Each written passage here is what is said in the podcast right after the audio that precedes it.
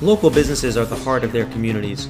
Often they're the first people asked for sponsorships and are the first ones willing to give, on top of frantically trying to grow their businesses. The problem is that they're facing increasing pressure from bigger, better funded, more tech savvy companies. So, how does a less than tech savvy business push back in order to attract, retain, and engage more of their dream customers while growing profits? That's the question that this podcast will give you the answer to. My name is Jesse Flores, and welcome to the Local Procast.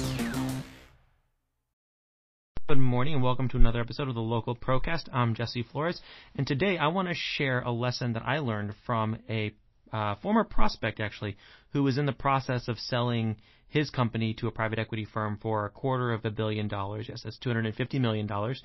Um, and how his advice has framed uh, what we're doing at Super Web Pros and how I think about our business and how maybe how it can help you think about your business going forward. So when we get back, I'll tell you that story and we will dive into it. So several years back, um, before Super Web Pros, I owned a software development company, and uh, the difference between uh, let's call it a software development company and what we do today is really when you're talking about software development, you're talking about building um, applications. So imagine something more like um, you know, that allows you to do things. Think, think Facebook, Airbnb, um, you know, anything where, you know, Google Apps or anything where you are doing a job, right? You have to accomplish a task versus a, a website or web content, which is really about consuming information, right? So that's a, that's the probably, um, there's, there's a lot of gray area between those, but that's probably a good way to make the distinction. So we were doing mostly web apps at the time, not a lot of web sites. And at the time, um, we were working with a company that um, does and builds CRM software, and we were meeting with a prospect who um, was in the process of selling his franchise, and he owned a, a painting franchise uh, for a lot of money, like a quarter of a billion dollars, and he was selling it to a private equity firm um, based out of Texas.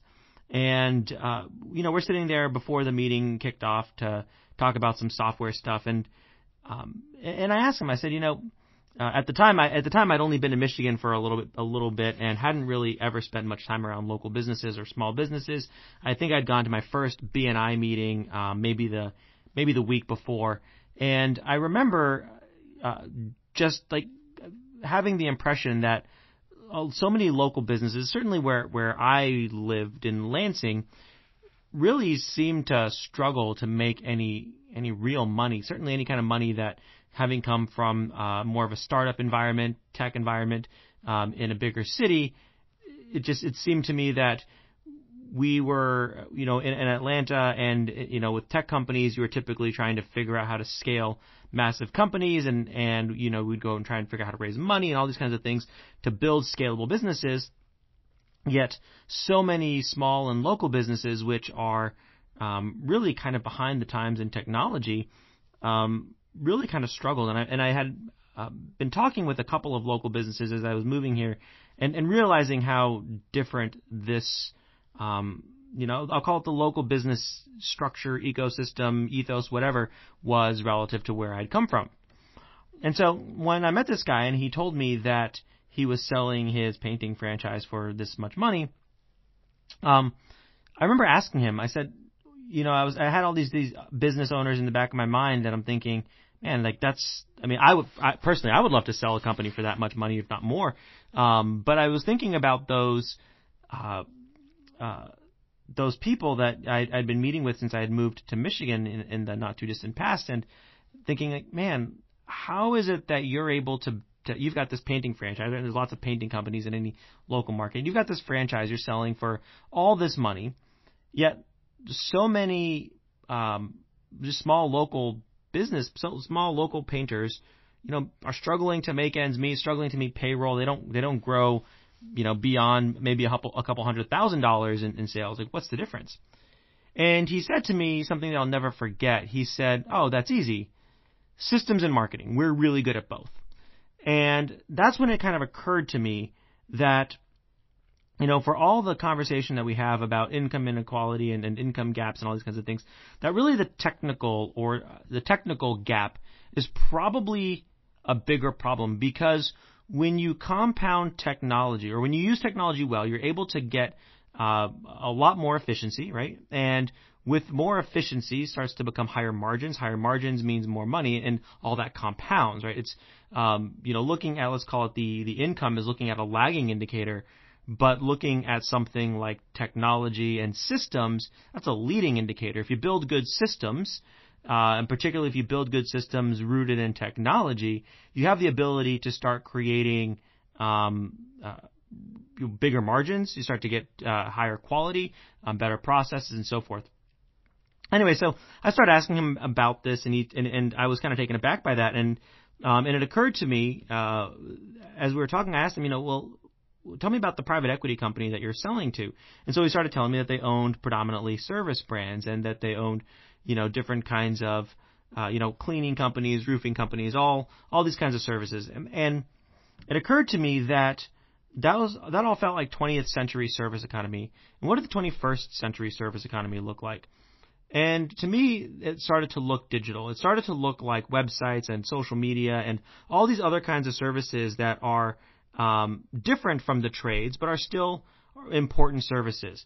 And that market, it seemed to me, was tremendously fragmented. Uh, still is tremendously fragmented, right? You can find freelancers, you can go on Upwork, you can uh, hire people like us, you can work with expensive agencies. It, it's tremendously fragmented.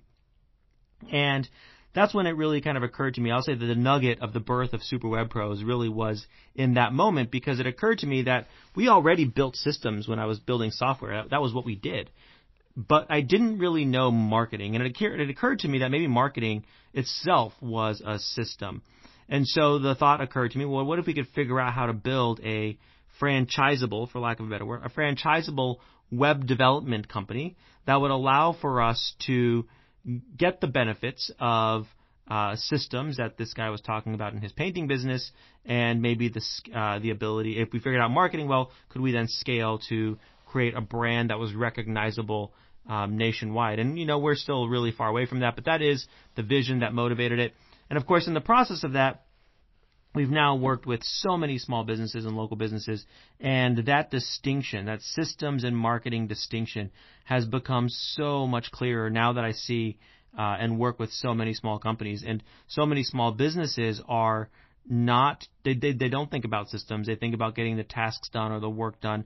They don't think about marketing um, other than kind of basic stuff like you know we should be posting on social media. Maybe we need a website.